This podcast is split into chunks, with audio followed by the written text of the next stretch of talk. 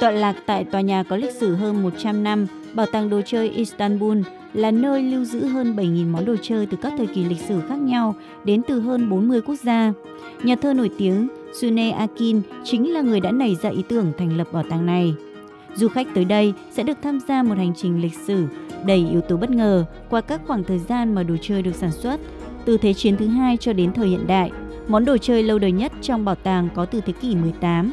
Ngoài ra, nhiều đồ chơi có giá trị như chiếc ô tô đồ chơi đầu tiên do Ford sản xuất năm 1920 hay con gấu bông đầu tiên được sản xuất tại Đức vào năm 1903.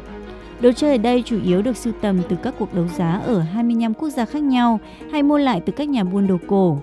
Bảo tàng có nhiều phòng trưng bày với các chủ đề khác nhau, ví dụ như một không gian trưng bày đồ chơi vũ trụ sẽ gắn với những hình ảnh phông nền chủ đề vũ trụ. Theo hướng dẫn viên bảo tàng, một số đồ chơi mang ý nghĩa lịch sử to lớn. Cô gái nhỏ ngồi trên một con ngựa đen này xuất hiện từ khoảng giữa những năm 1760 đến những năm 1780.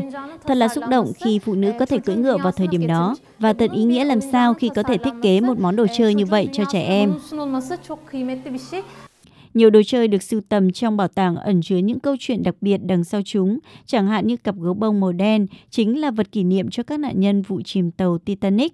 Các phiên bản khác nhau của các nhân vật hoạt hình nổi tiếng như chuột Mickey, Pinocchio, Bạch Tuyết và Bảy chú lùn từ các quốc gia khác nhau thu hút sự chú ý đặc biệt của các em nhỏ. Đặc biệt phải kể đến chương trình biểu diễn đồ chơi không gian đầy hấp dẫn. Zera Gurenli, một đứa trẻ lên 5 tuổi, cho biết. Cháu muốn biết về không gian, cũng muốn biết về mặt trăng thực sự trông như thế nào và thế giới rộng lớn đến đâu. Cháu tò mò về tất cả những điều này và cháu thực sự muốn trở thành một phi hành gia.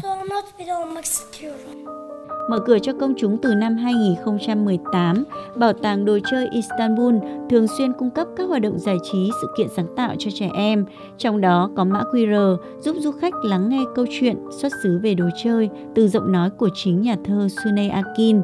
Xét về số lượng và chất lượng đồ chơi, đây là bảo tàng đồ chơi lớn nhất của Thổ Nhĩ Kỳ, đưa người xem trở lại thế giới tuổi thơ đầy hoài niệm.